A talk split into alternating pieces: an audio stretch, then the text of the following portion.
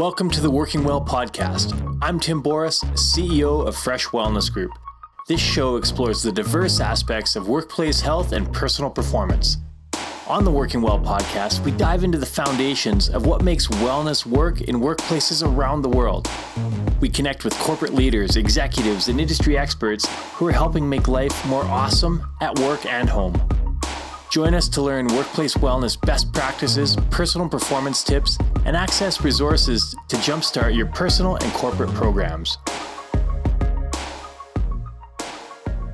Today, we discuss how to supercharge your influence and create change in a company regardless of your title or position. My special guest, Catherine Mattiske, explains why so much communication in organizations fails miserably. Her simple and learnable skills help people craft communication that resonates and inspires action across wider audiences. Catherine Mattiske is referred to as the maestro of changing behavior. She's an internationally recognized training expert and the inventor of the globally acclaimed instructional design process, ID9 Intelligent Design. Catherine has transformed 25 years of industry leading intelligence into practical, everyday tools that help you unlock your inner genius. As the founder and CEO of TPC, the performance company, based in Sydney, Australia, Catherine leads a global team with offices on four continents.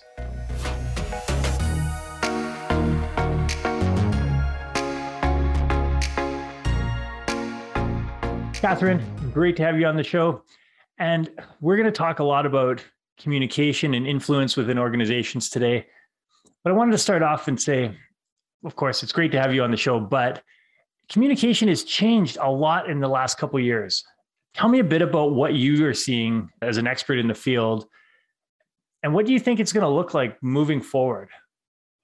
I think there's a couple of things that have changed. Firstly, through the pandemic, people kind of whittled back their resilience for long emails and long reports, and they said, forget it.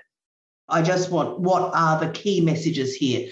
What is going to make me sit up and listen or read this email or whatever it was. So people's patience for long drawn out stuff was just cut. That's the first thing. The second thing is that as communicators, people needed to be sharper and they also needed to make sure that they were talking to the people, to their heart, to their soul, to what was really going to resonate with them as human beings. And I think that was something new that we all learned from the pandemic was actually what about me? What about me in all of this? Where do i fit? Where do i hook into that communication? And honestly there was so much negativity. People were looking for that little piece of light and to say oh okay that's a positive in my life Absolutely. And yeah, two years ago at the start of the pandemic, well, more than two years ago now, people were talking about honesty, integrity, clarity of communication. I'd like to think we got well past that by now. And we're looking at how has the experience of the last couple years shaped the future of leadership communication and even just communication in organizations in general. So I love what you're saying about that clarity, cutting it down to the essentials. But where does I want to say the humanity or the personal connection come into that? What do you see changing in that respect? I think if we look at social media and look at what's changed in social media, even in the last 12 months, the glossy advertising, big budget of big organizations, big corporate has now switched 180 degrees where it's just some guy or some girl on their cell phone taking a selfie video, just talking about whatever. And they're not talking about their product, they're just talking whatever. And if we look at that and say, is that a beacon to help us with corporate communication? You'd have to say yes. So the big glossy, the big budget, all of that is not necessarily having the cut through because people say it doesn't feel like you're talking to me. When it's someone just talking, like you and me, and with all of our flaws and our ums and our ahs and our pauses and whatever, because we're just talking, that is having a greater cut through. Look what's happening in the world of podcasts. Instead of doing a 30 second ad, where people say, Oh, I don't think people would watch an ad for 60 seconds or maybe two minutes. But hang on, they're tuning into a podcast that goes for an hour. What's that about? It's about that authenticity of communication, and people are latching onto that. So now take that social media and podcast story. Now let's think about corporate. Think about all of those words in corporate that we use in very reputable organizations, but they're all wound up in a whole lot of corporate speak, it just doesn't resonate because people just say, What are you trying to say? Tell me what you're trying to say in real language that you're talking to your five year old kid. Talk to me like that because that's what the shift has happened. If you're still using a whole lot of jargon and corporate language, then just stop it and just say, let's just talk. I think that's what's hitting through now. Absolutely. And and not doing it in a condescending way. Like no. it's not dumbing it down. It's just being real and not trying to hide behind the jargon and mm-hmm. uh, like, oh, I'm special and I'm this mm-hmm. professional. It's like just get out there and be real. And yeah, we're exactly. yeah, I, I agree with you. We're seeing a lot more of that. Now, as we evolve in this communication pathway, well, a huge part of your expertise is in the learning aspect. So if we're communicating in new ways, how are people learning within organizations and how are leaders learning to communicate better, I guess you would say? Communication, when you really are dialing it up to make sure that you're hooking in everyone that you're speaking to or everyone that's going to receive that email or everyone on the other end of that presentation or Zoom call or town hall or whatever it is, is a skill. And I am yet to meet someone who can communicate across the board to hook everybody in. I'm yet to meet someone that can do that naturally that was born with that skill. It is a learnt skill. So I've spent my life trying to work out what is that skill. What is the skill that when you hear a great communicator, someone who just absolutely captures you, but they capture the person sitting next to you and the next person and the next person. They seem to have this ability to hook into everyone, regardless of who they are or how they prefer to take in information, how they process information, how they operate in their lives. These great communicators, who I refer to as the elders of the world, these people can just latch in. So, what is it that they're doing? The fundamental difference between those people and people who have not developed the skill is that what they understand is how people take in information. In other words, how people learn. So I've spent my life in the whole area of learning science and how adults, not necessarily children, but how adults take information in and how they process that information. And the bottom line is that we take in information, which is our learning preference, through our five senses. That's the only way it can get into our brains. Through our learning preference, we have preferences. And once it gets into our brain, once it actually hits those neurons, we have preferences on how we process that information. Now, how do you tell then how to hook somebody in? Well, actually, when you've got the skill, it comes down to listening to that person's language. Because within a few sentences, every adult actually gives away that preference in the language that they use. So you will use language that I don't use, and I'll use language that you don't necessarily use. And that's an indicator that we both learn differently. So it's a skill. And I help people to develop that skill. And once that skill is learnt, in people, the light bulbs going off, you see them have a whole new grasp of communication. They write emails differently, they do presentations differently.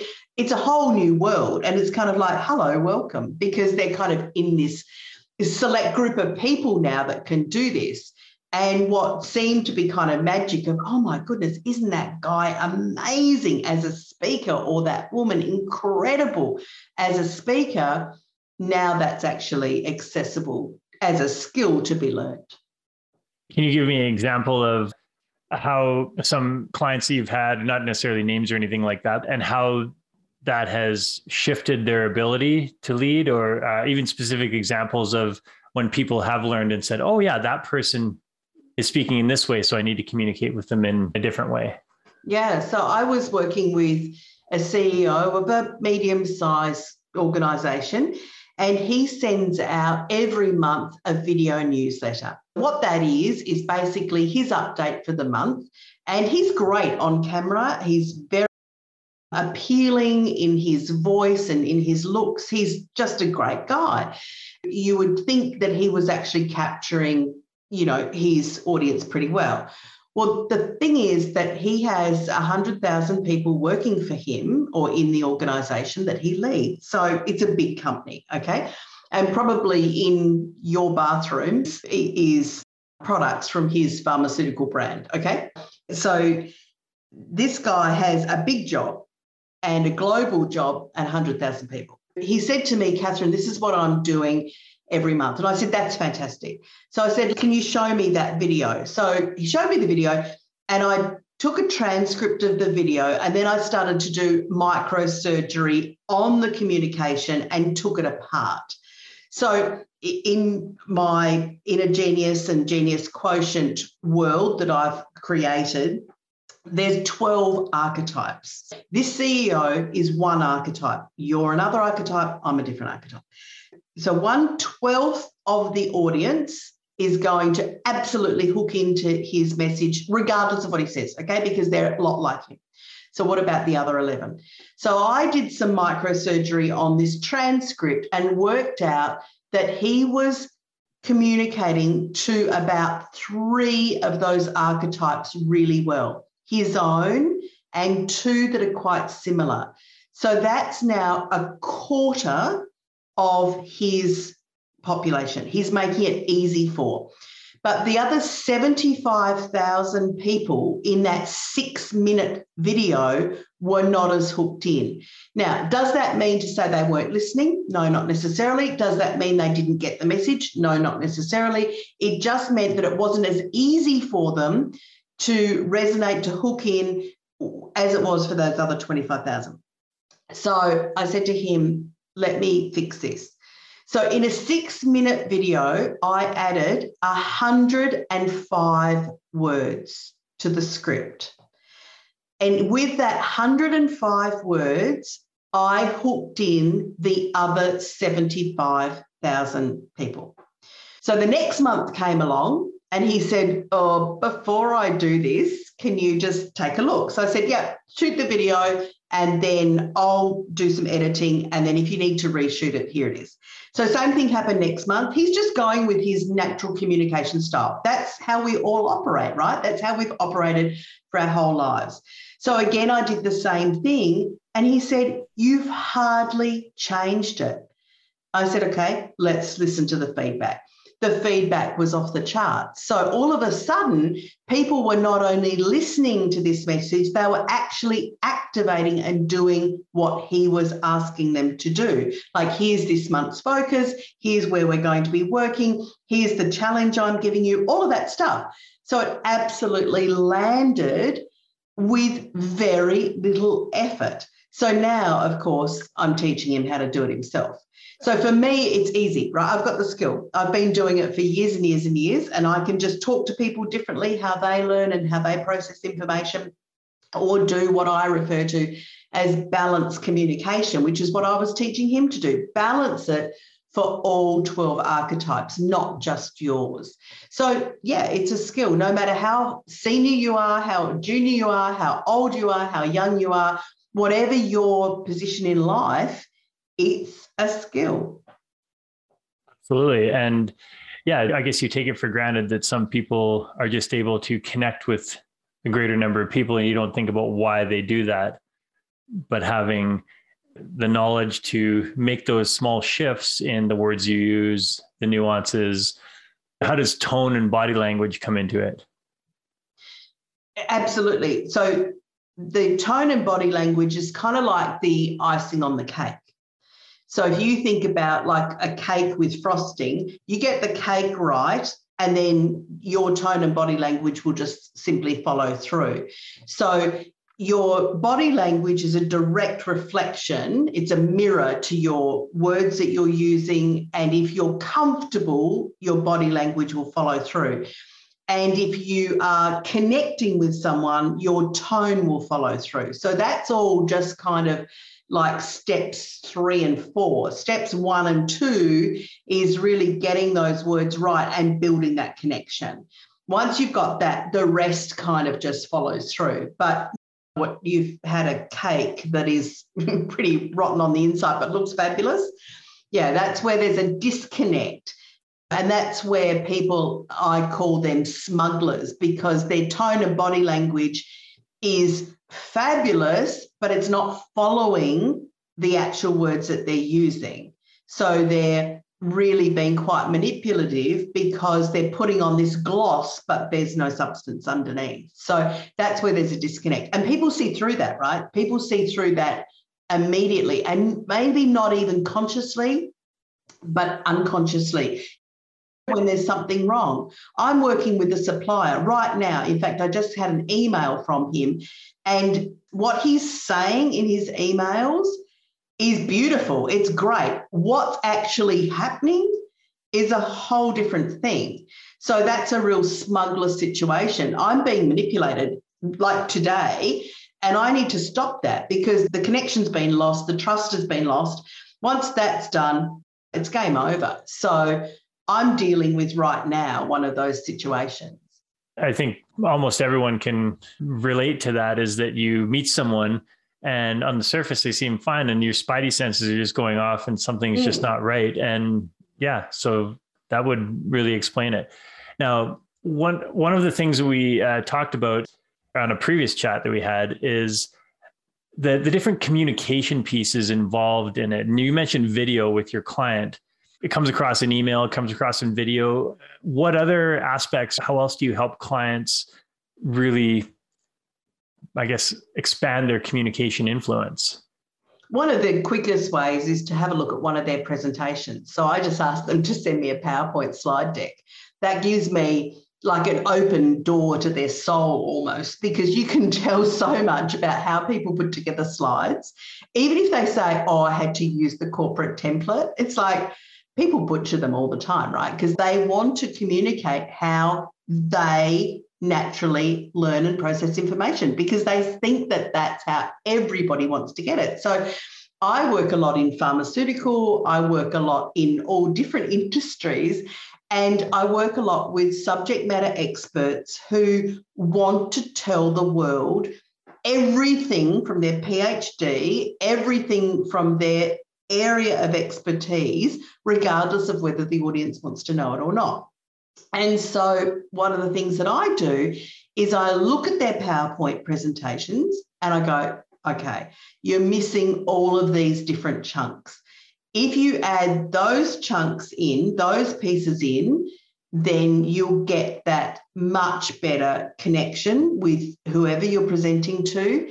And then your communication will land and you will then be influential. So if you look at a presentation, let's say a PowerPoint presentation or G slides or whatever you're using, one of the biggest traps is to not do an agenda at the front. And people go, why do I have to do an agenda? Why do I have to do a contents list? Well, because they know what's in it. Well, actually, the audience doesn't. So just do a contents at the front, a summary at the back, that will put you ahead of 50% of people who present right there, right? Just right there. Tell people what you're going to tell them. Tell them and tell them what you've told them. Who said that? Like that was back from the 60s, right? Yeah, and totally. so and we've forgotten that. So let's just do that because that's good. And that's called global and specific learners in learning science. People need to know the big picture, where they're going. Then we need to get into the specifics. And then we need to tell them where they've been and where they've got to. Okay. So there's a piece of learning science around that. The other thing is there's a piece of learning science called primacy and recency. And that is people remember best what they hear first and last. So your opening to your Zoom call or your opening to your presentation or whatever it is should be incredible. And as you're brushing your teeth in the morning, practice your opening. You'll sound nuts to your family. It doesn't matter. They love you. Just practice your opening, okay? Because that's what matters. And at the end, the primacy and recency, people remember best what they hear first and last. At the end, don't just end up with thank you and look, we're going to send you a form or we're going to send the documents or whatever. End with something, a quote, something inspirational, a story. The last thing that you say is so important. And this whole first and last thing and the global specific thing, I would say, is missing in probably 90% of presentations that I'm asked to look at. So that's easy. And people can do that today. Open up the last PowerPoint that you did and check it right now and add a couple of slides at the beginning, a couple of slides at the end, and you'll go out much more confident. And then in the middle, there's this middle piece. There's this middle piece that's around the specifics. And people go, oh, but they need to know this, this, this, this, this. Oh, I want to tell them this, this, this, this, this. It's like, stop, stop, stop, stop. Just tell people not what you want them to know, but what they need to know. Let's go back to that idea that I said about Instagram with the corporate wrapping versus the selfie. Okay. On the selfie, people are just saying what they need them to know, not everything that they can do, which is the big glossy corporate package, right? So just pare it back. Simplification is the key simplify the message, simplify the graphics, simplify everything, and say, if I was the recipient of this, would I get it? Would I actually get it? And not only get it, but what am I asking these people to do? Because every presentation, you're trying to influence someone, right? You're trying to influence them to do something, say something, be different, change their behavior. There has to be an action. So it actually doesn't take very much to actually communicate what is it you want me to do. Just tell them that bit and everything that goes around it, not all this additional fluff. Let's just get rid of it. And that's back to your original question is how do you see communication being different? We've got to take out all of that fluff. Nobody cares. And however excited I am to teach you everything today about learning science that I've known over the last 30 years, Nobody on this podcast cares unless there happens to be someone who's right into that. So, to that person, I apologize. Call me on LinkedIn and we'll have that conversation. But for this audience, they don't care. So it, it's not important. It's about saying, what do they need, not what do I need? Well, and this communication goes to all levels uh, of the organization as well. Uh, we see so much as you said, noise coming out of the C suite. It's all branded as a big corporate glossy package in corporate speak. And we go to a conference and we hear someone talking in all these buzzwords. And it's like, at some point, we just need to get down to the basics of what it is we're trying to convey and say it in a really positive and proactive way that we can create that change.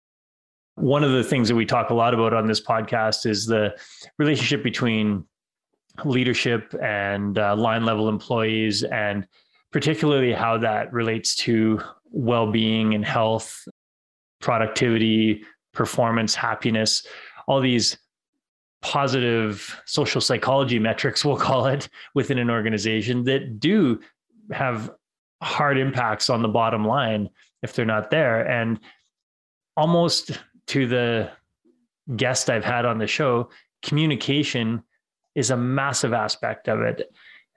Whether it's diversity, equity, inclusion, whether it's adding humor to the workplace, whether it's philanthropic ventures that the company is doing, how it's communicated is critically important to, first of all, how people respond and understand it, but also to the message that people get and how it impacts their personal well-being if an employee is understanding the message clearly from leadership and they understand why the company's doing things that it connects with the values in the organization that's going to make them healthier and happier. And i think so many leaders in organizations can benefit a lot from what you're saying in terms of just cutting out the the crap we'll say and keeping it simple one of the points you had mentioned was how this impacts i guess influence within the organization. One of the words you use is supercharging your influence. So tell me a bit more about how gaining these skills does supercharge your influence regardless of your role within an organization. When you connect with someone via communication, and that can be via an email or in a meeting, a presentation, whatever that communication is, if you form that connection and somebody feels like you're talking to them and not just to a mass of people, but they feel that connection to you, and that communication is structured in a way that that hook is in. What happens then, naturally, a naturally occurring social influence is that they will take action because of that connection. And that's the liking principle that Robert Cialdini talked about patterns of influence. He put the six patterns of influence together. And if you haven't read that book, read it. The Robert Cialdini work is fabulous. and so, but fantastic, when, yes. Yeah, but when we talk about that, it's coming from a position of a point of view. Let's say we're talking about a corporate wellness program. The point of view from a CEO might be we need to do that in response to a serious health and well-being issue in the workplace. A finance manager might come to that as seeing it from his or her point of view as a sustainable way to manage down corporate medical insurance. A learning and development manager might see it as personal or professional development. And a people and culture manager or leader might see it as performance enhancement or stress relief or resilience or reducing time off work. Now, that's all fine. Everyone's got their point of view. But what is the benefit to the employee? Let's take their point of view. So, in regard to supercharging your influence, you can stay with your point of view and talk about that all you like because, yes, managing down medical insurance for a finance person is important, right? But is it talking to someone in customer service, someone in manufacturing? What is the benefit? So while a C suite might be talking about staff retention or major workforce changes or benefits, all these things that matter to them, Sally in customer service says none of that is connecting to me. So, how do we then supercharge that influence? Well, let's talk to Sally in Sally's language. What does Sally want? Sally in customer service or Jerry in manufacturing, wherever these people are, say, connect me to content about the wellness program. Make it easy for me. Give me this benefit, and I will start to love the company. And my health and wellness is a byproduct of that. Okay. Because if I'm doing all of this, that will just happen. You don't need to talk to me in customer service about the recent health issue that was in the workplace. You don't need to talk to me about incidents like that. You don't need to talk to me about corporate medical insurance. I couldn't care less how much the company pays for it. So it's about getting in the shoes of the person you're talking to. Once you're in those shoes, then that influence gets dialed up because people say, You get me, you understand me, you're talking to me as me. And in my role, now you might need, as a people and culture manager, you might be charged with communicating this out to people. And so then you say, Will my message be the same to senior leadership, line management, team leaders, team members? The answer has to be no. Yeah. If you're putting out one message, it would have to be the most brilliant Nobel Prize winning message ever. If you think you're going to land in a big organization, one message about, for example, the corporate health and wellness program, one message to all those people at all those different levels, you're dreaming, right? Absolutely dreaming. And, and that's Bring the back down to the down to the individuals. yeah, and that's the the number one challenge that we face in in organizations is from a workplace wellness standpoint when we consult with companies most companies particularly large companies it becomes this plain vanilla message Mm. that goes out and it Mhm. generally gets communicated once maybe twice Mhm. and it's not catered to the different audiences and the analogy we often use is that marketing yoga to crossfitters from from the fitness side is ridiculous it's not going to resonate with them same thing too uh, if you're talking to a 75 or 80 year old grandmother who's never been into a gym and wants to get in shape and then you start to say hey we're going to get you ripped and you're going to be like ah screaming in front of them like how is that resonating Yeah, sorry, I won't even go there. Right, Yeah. exactly. So what happens is on the yoga thing, who goes? People who are already into yoga, but they've probably got their own yoga class that and they then go no one goes and no one goes. Yeah, exactly. And then who goes to the gym? The ripped, buff guys who are already there. And they go, oh, I can save some gym membership. I'll go to the gym at work. But they're already there.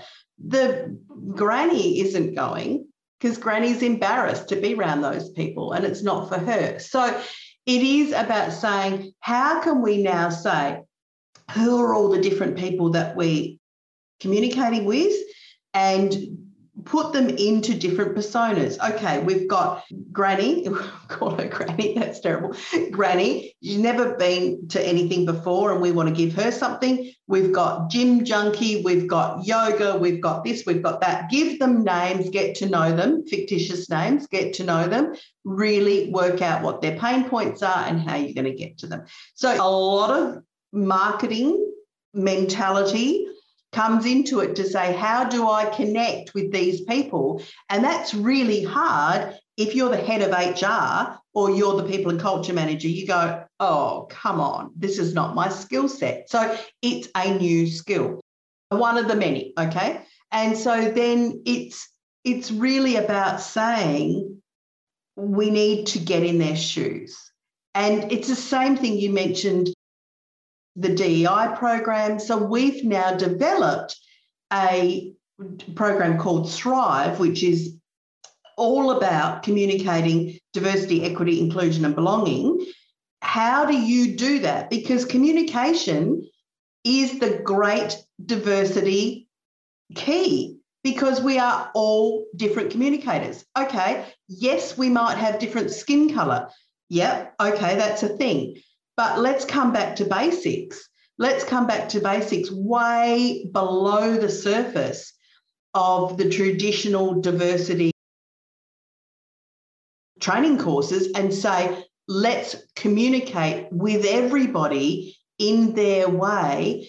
And we don't have to give up who we are.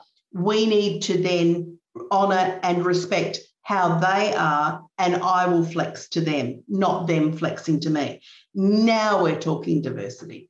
Now we're talking inclusion, we're talking equity, and we're talking belonging. We're talking at that in every conversation, in every meeting, not just saying, oh, we have a diversity initiative in our organisation. Whoop de doo. Okay, that's very Yeah. Australian for who cares. I do remember. Yeah. Yeah. And well, yeah, it's, as you, you said a couple of times, putting yourself in uh, someone else's shoes and, and really understanding where they're coming from and their pain points is marketing at the fundamentals of marketing, but people don't think about that in terms of just general communication. As you said, they're coming from their viewpoint and here's what I think, and not necessarily placing it in the context of who you're communicating with. And the people that do that naturally and do it well do have greater influence in, in organizations. I have a question for you on how obviously it's leadership teams that will bring in consultants to to train uh, like a, a, leadership group or something like that and you you have courses or courses out there that people can take but from an individual standpoint if an individual wants to learn more where do they go what do they do to learn some of these skills step 1 is to understand your own preferences so I developed the Inner Genius profile to do that. It takes 10 minutes, okay? You can do it online, it's easy. So that's step one.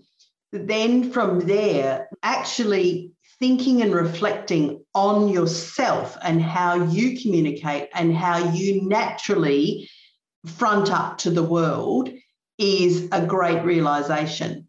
The next realization I've got to tell you is pretty painful because then comes the realization that holy moly, everyone around me, my family, my friends, my work colleagues, my boss, my team members are different to me. That potentially you're a different archetype to other people around you. And then the pennies start to drop. Oh, that person isn't difficult on my team. They're not painful. I can't stand them, all of that. They're just different to me. That realization stills many people. They go, oh, now there's something in this. So now they say, how do I show up to that person? So then it's about learning how to do two things. One is how do I balance my communication in my emails and to groups so that I'm hooking everyone in? So now I'm having to learn a skill to say, I'm going to use different words, different phrases, and I'm going to ask different questions to make sure that everybody is now hooking into my communication. And then from there, the next step would be to say, how do I really power that up one on one? How do I spot someone's archetype, which is a skill? By listening to them, really focusing on them, you can do that. And then just instantly start talking their language. So it's an easy pathway to find out what your archetype is. And it's a huge learning. People can go through their whole life and never actually know their preference for learning. And they wonder why they struggled at school, struggled through university, struggle here, struggle there, when actually it's all accessible to them if they can just convert that information into the way that they learn. You learn faster. So you take in information quicker. All of these advantages come just from knowing that piece. Even if you never did anything different with your external communication, just the way you operate gets way more efficient. So it's really accessible. And that's what I aim to do is to make it accessible so that people can find that out and then start working on it to become a better version of themselves really and that's correct me if I'm wrong, the basis of your book, Unlock Your Inner Genius, right? Uh, yeah. And when people can learn to do that, that allows them to be more influential and impactful in the rest of their life. Absolutely. And to learn faster. It means that they know whether reading a book, watching a video, or listening to a book on Audible is their sweet spot. Now, they might know that already, but not know why. And then when information comes a different way to them, they struggle because we all have these preferences. And if you can lock into that, I call it your expert zone. Lock into your preferences and you will get into your expert zone of the way you learn. And as soon as you're there in that spot, everything becomes faster. So, to give you an example of that, yesterday I was doing work that was completely opposite to my archetype. So my archetype is called futurist. And the work that I was doing was the opposite to me, which is an archetype called scribe.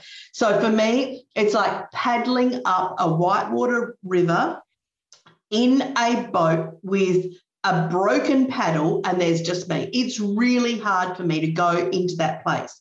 And I was there for about two or three hours doing this project, and it was hideous for me. I took a break and I thought, okay, I've just got to finish this. I've just got to finish it, just got to finish it. And so the way I managed that was I put on my futurist playlist on Spotify because we give uh, people a Spotify playlist to help them get in their expert zone. I put that on there. I color coded everything. I changed the work that I was doing to get it so close to my futurist expert zone. And then at the end, I made it all black and white again and gave it back to the client. Okay. Because that's how they wanted it and whatever. So I converted that work package that I was doing into my way. I've got my music on, I've got the right songs going. I was happy, but it was still not easy, but it would have been way harder if I was not working in that expert zone. If you had to put me into that scribe where someone else is an expert, not me, they would be loving it. It's just for me, it, it's awful. It's really a struggle. So if you can find out what your expert zone is, make your work like that, bang, it gets faster, easier. It's a good deal. We had a guest on, I guess, five or six episodes ago around, she's a music therapist and she mm-hmm. wrote a book called The Power of a Playlist.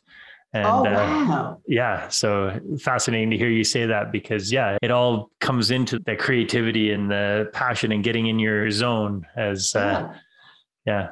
Yeah. Yeah. And the playlist for the scribe or the energizer or the valedictorian, any of the archetypes are completely different to my futurist because I invented it. I've got all the playlists on my Spotify list because people just have theirs, right? And I think, oh, just listen to the valedictorian or the horologist today. And I go, what on earth is this playlist? This is doing nothing for me. So I go back and I forget it. I go, oh no, I'm going back to my futurist because that's where I operate. And then someone will tell me, a participant on a course will say, oh, I'm a horologist. And Catherine, that playlist is amazing. And I go, okay, great, whatever floats your boat. Fantastic. Well, there's so much more we could talk about. And I'm going to post in the show notes uh, a link to your book and the questionnaire. You said you can do it online in like 10 minutes. I'll put a link to that questionnaire in there and a, connection with your LinkedIn. Yeah, I'll make sure people have access to that. Before we wrap up, though, if if people can take away one thing from today, or you can give them one that that one nugget of actionable intel, what would you say that the best thing to, to walk away with is? You've been living in your body and your brain for however long you've been on the planet. And yet we just don't know the accessibility that we have to it. If how your brain operates, and you don't have to be a learning scientist, if you just know that piece, the world will start to change for you the way you operate in your day, the way you see the world will have a greater level of clarity. And when you unlock that, then all sorts of things open up. So just get to know how your brain works because how your brain works is completely different to how everyone else's works. So just get to know you. You've been looking in the mirror at your brain for however long you've been on the earth. Just kind of go inside it and go, how does it actually work? And then use that to your advantage. That would be my advice. Fantastic advice. Thank you so much, Catherine. And I look forward to reconnecting again soon. As I said, I have to get down to Australia again. So I will make that part of my uh, list now that people are traveling again. yeah, absolutely. You're all welcome. now that the, the borders are open back up again. Exactly, exactly. We're letting people in now, so come on over. Thank you very much. We look forward to chatting soon. Great. Thanks, Tim. Thank you for listening to the Working Well podcast. If you enjoyed the show, don't forget to rate and review us wherever you get your podcasts. We'd love to hear your experiences and how you've applied tips from the show to your daily life, so please keep us posted on your progress. To stay up to date with new episode releases, make sure to subscribe to our mailing list by emailing podcast at freshgroup.ca and follow us on Instagram, Facebook, and LinkedIn. Thank you, everyone, for tuning in. And once again, I'm Tim Boris with Fresh Wellness Group. We'll see you on the next episode.